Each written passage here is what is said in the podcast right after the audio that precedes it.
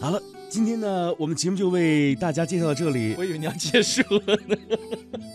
其实我看到雨欣之后，我就想结束了。她现在直播间又晃又跳的，影响此时此刻她哥哥我的视野。不过，但是看到小妹妹，我也是很开心的，对不对？春日的一道阳光啊！好 哇，节目就为大家介绍到这里。希望今天啊，请跟随谈论白墙还有雨欣一起开始今天的阳光之旅吧。开启我们今天的第一发内容：行者无疆。行百里者，看周遭事。行千里者，阅世间情；行万里者，取天下经。行者无疆，聆听旅途中的一千零一夜。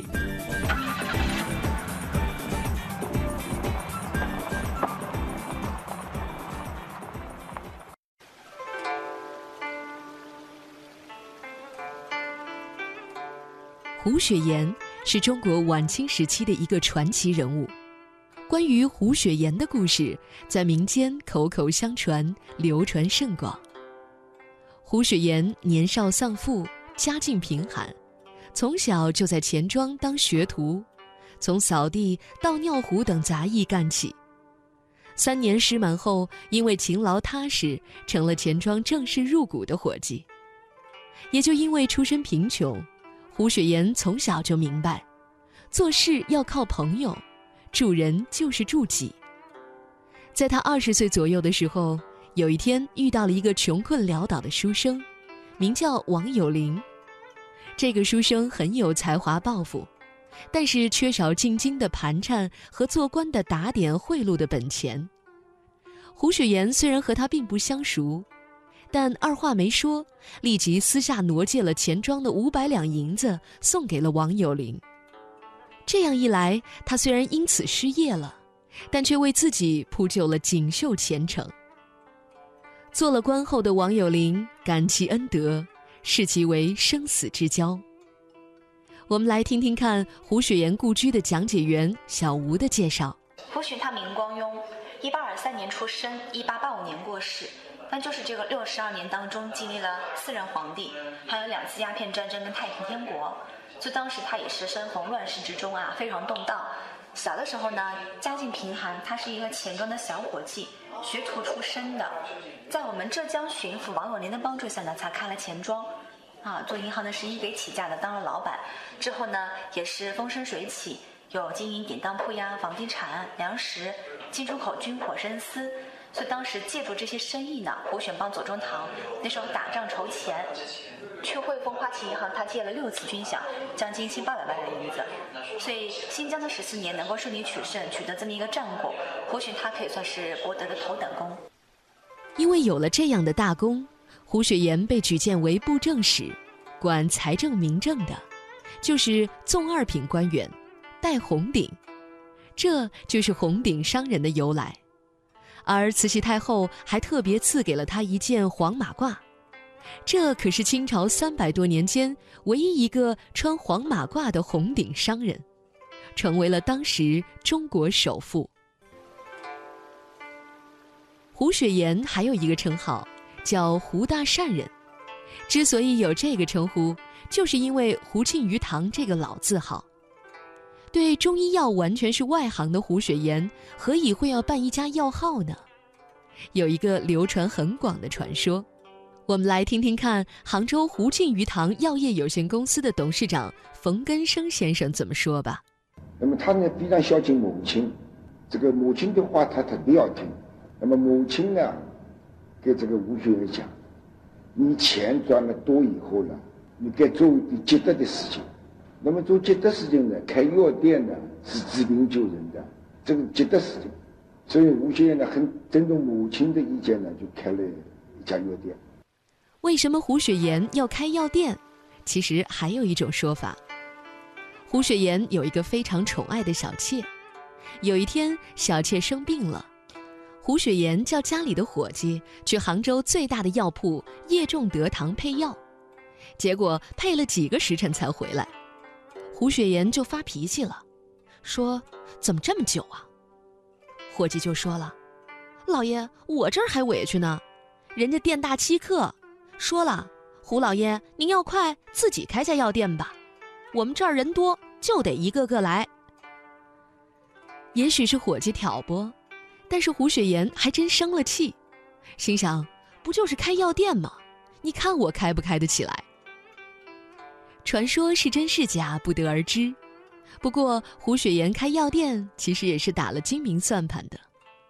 当时正是乱世，第一，军队行军打仗，转战奔波，一定需要防疫药；第二，大兵过后必有大疫。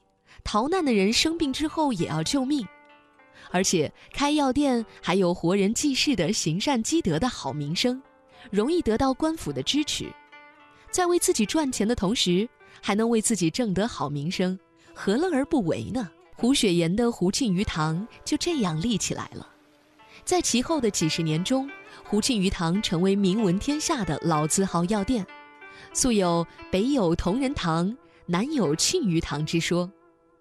胡庆余堂不仅成为胡雪岩的一个稳定财源，也为他挣来了胡大善人的好名声，对他的其他生意带来了极好的影响。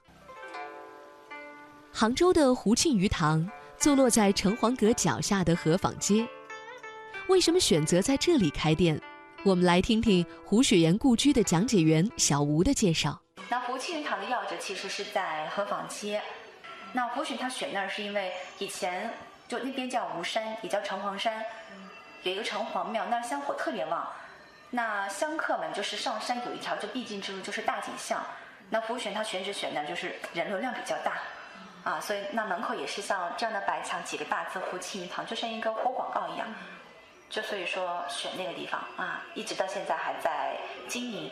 现在那边是一个中央的博物馆，然后呢也是有这个卖药，然后呢中医馆可以问诊看病的啊。胡庆余堂创办之初，耗资三十万两白银，建筑是那种宫殿式的，跟一般的药店不一样。你看一般的药店，生怕人家不知道是药店，一进去就感觉到周围的肃肃杀气。这是药店。然而一个人进药店的时候，心情总不会很愉快。胡雪岩很懂这些，他让你一进来，仿佛不是在药店一样，有一个走廊。布置优美，把你的紧张心情就放松了。一条长廊，走累了还可以坐一坐。服务也不一样，当时一般的药铺都是直接劈头盖脸的问一句：“你要什么药？”或者呢，用一种专家的口吻评价病人的处方，弄得顾客很紧张。胡雪岩则要求店员必须真心的关心买药的顾客，不要急着催人买药。顾客进来坐坐，他也欢迎；顾客进来喝口小茶，他也欢迎；什么都不买，他也欢迎。当然，他们的店员也不会说“欢迎光临，欢迎再来”，任你来去自如，像自家一般。胡庆余堂开店之初，生意并不算好。当时位于望江门大街上的叶仲德堂是杭州最大的药店。凡从宁波、绍兴、东南八府来杭州的百姓，都必须从西兴渡口搭船，摆渡到望江门码头。上岸之后，必须要经过叶仲德堂。来这里药店抓药的顾客车水马龙。胡雪岩为了在竞争中取得有利地位，他根据杭州的市场形势，想出了一个绝招，在三郎庙的对岸停泊几条渡船。免费的运送东南八府的来客。这一举动当时引起了人们的交口称赞，人们都认为胡雪岩是在善良的母亲的教导下为普通民众谋福。在胡雪岩故居也至今流传着这样的故事。那这里呢是胡家以前的佛堂，给妈妈用的啊。胡雪他的母亲呢姓金，胡金氏。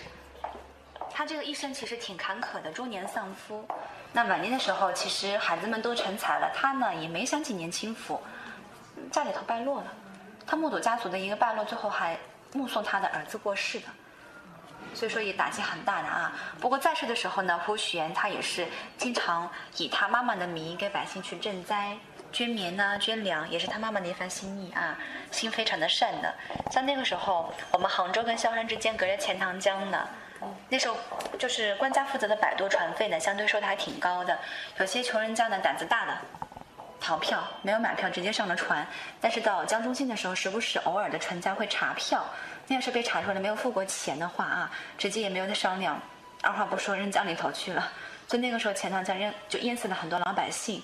那所以胡雪他后来发现的第一个事儿，他就是很慷慨，就江上设一渡，他出钱买船雇船夫人，大家就这么来来回回。所以说他也是挺受大家的这个尊重跟拥护的，被大家称胡大圣人，口碑还是很好的啊。看起来确实胡雪岩给老百姓带来了便利，胡大善人的美名也四处飘扬。可是别忘了，胡雪岩也是一个精明的商人。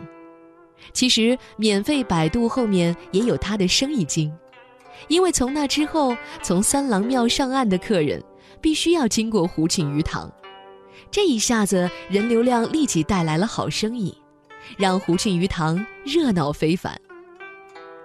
在胡庆余堂的大厅里有两块招牌，上面写着“饮和食德，必寿尔康”，这是什么意思呢？让我们来听杭州胡庆余堂药业有限公司的赵玉成老人给我们讲讲看吧。这个胡庆余堂这个营业大厅啊，在里面有两招牌，两块青龙招牌，呃，有八个士，一个叫因和士德，一个叫必寿尔康。表面来看呢，就是我这个饮食要调和，才能身体健康。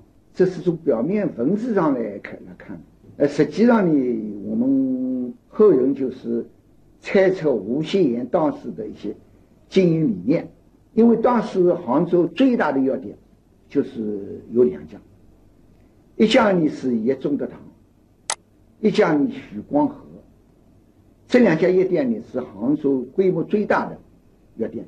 这个历史呢都有两百多年了历史了。那么当时吴信言看到这两家药店，这个在杭州城里啊影响比较大。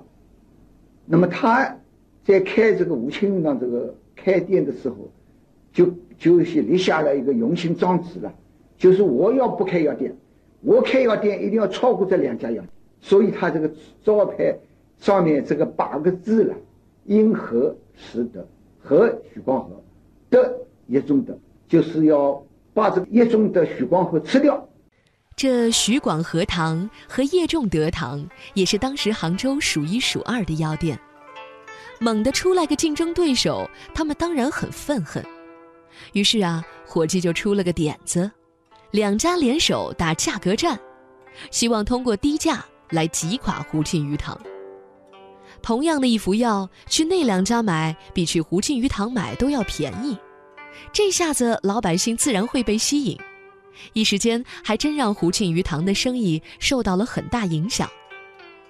正当竞争对手等着看好戏的时候，胡雪岩出了个怪招，他让人在药店的正殿大堂上挂了一个大匾，上面写着四个醒目的大字：“真不二价。”什么意思呢？就是说我这里卖的都是放心药，都是真药，所以啊不打折。胡雪岩知道打价格战是杀敌一千自损八百，低于成本价的销售是不可能长久的。若想长久，只能掺假，或者以次充好。胡雪岩看准了人们的心理，毕竟药店卖的是救命货。治病救人才是真正有效的。果然，大量的回头客回到了胡庆余堂，价格战也就不攻自破了。胡雪岩不懂中药，却精于经营之道。药店要出名，第一要有好药。深通此道的胡雪岩，在创办不久的《上海申报》上大登招聘广告，不惜重金从全国各地聘来名老中医。研究、收集、整理确实有效的中药古方和验方。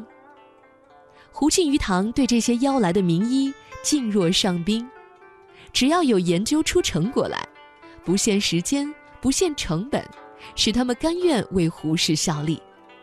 在不长的时间里就研制成功了一批包括著名的胡氏避瘟丹、诸葛行军散、八宝红灵丹等高疗效的中药。时逢清军先后镇压太平军、捻军，屠杀人民，瘟疫流行，这些应运而生的高效药品挽救了无数士兵、百姓的生命，赢得了病人对于胡庆余堂的信赖。胡庆余堂在药材的采购上是一丝不苟的，即使是普普通通的橘皮，也不要价格相对便宜但药性不够理想的浙江橘皮。而宁可舍近求远到广东去采办，还必须是陈三年的陈皮。又比如配制御风酒的冰糖，规定得用福建产的，再用三年陈的绍兴酒带水融化冰糖。胡雪岩早在胡庆余堂开业前三年起，就派出了一批身穿印有胡庆余堂字号的广告衫队伍。在水陆码头向客商、香客奉送杀药、避瘟散等百姓家常必备的太平药，以防疫病。这既是慈善之举，也是在为胡庆余堂做宣传，使得外来人到杭州就知道杭州有家胡庆余堂。据记载，这三年中，光施送太平药一项就达到十万两银子。等到胡庆余堂开张之后，在每年投福的前一天，会烧煮大量的药茶，放在殿堂内免费供应市民。市民们成群结队的前来，有的甚至用桶来挑。他们喝了胡庆余堂的药茶，感到有一定疗效，因此就使更多的人相信胡庆余堂的药材了。胡庆余堂开业以后，殿堂里放置了一只大香炉，终年香烟缭绕。凡顾客认为不满意的药品，一律投入香炉付之一炬，另配新药给他们。久而久之，就使得顾客感到胡庆余堂卖药确实可靠。胡庆余堂大厅内有一块胡雪岩亲自书写的匾额，匾曰“戒妻”。值得注意的是，这个牌匾是朝内的，正对着管理人员的办公室。其用意不言自明，可谓是胡庆余堂追求药材药品质量的缩影。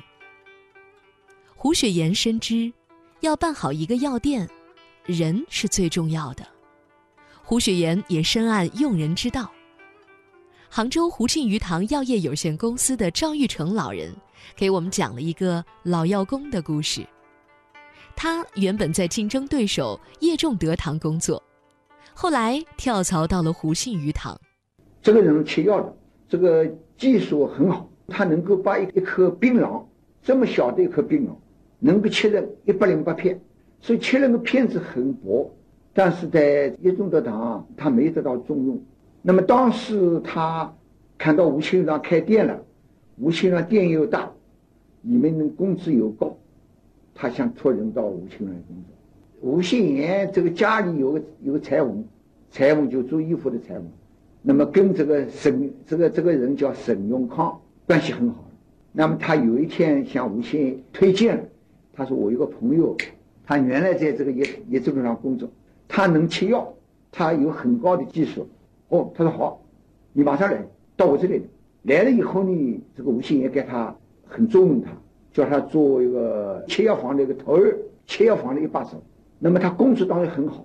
有一次，我们吴清玉堂对面有个房子发生火灾了，这个火灾啊烧得很厉害，火势很大，这个大火啊一直一直扑向吴清玉堂这个大门。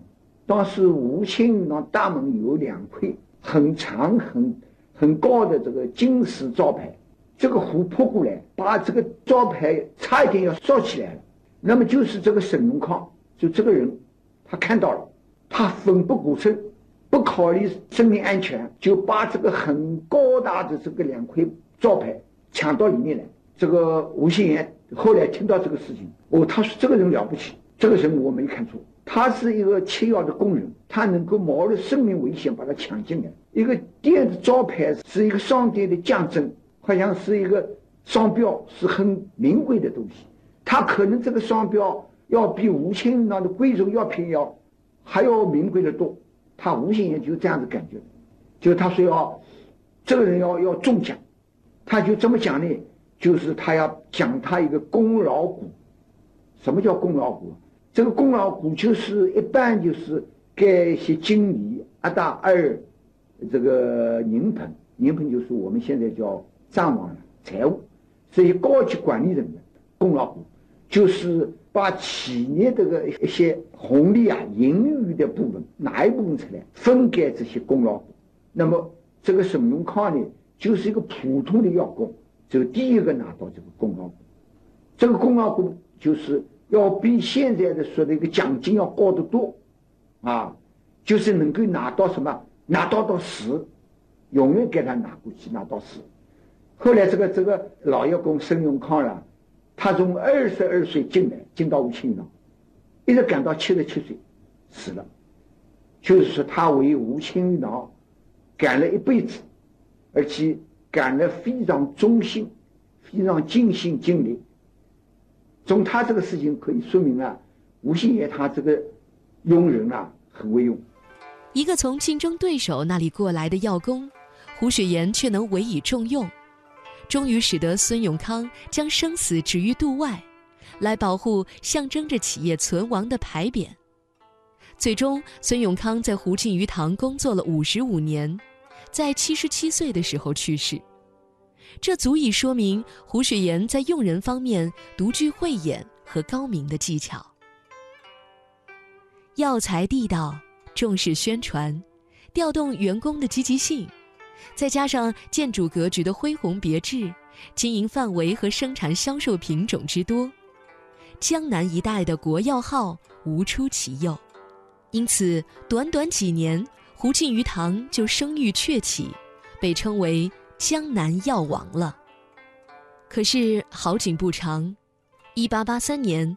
胡雪岩在李鸿章和左宗棠两派间的官场倾轧的影响下，和洋商持续了三年的私检大战，终于因为洋商和官府的勾结而功亏一篑。分布于北京、上海、福州、湖北、湖南等地的富康银号，各个字号全部倒闭，宣告破产。清政府下令查抄清理。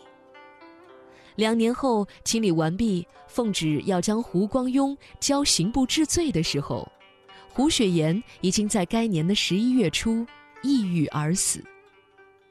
胡庆余堂就是在这样的情况下更换了主人。一九四九年之后，胡庆余堂几经更名。一九七九年，厂名恢复为杭州胡庆余堂制药厂。是浙江省最大的中药生产企业。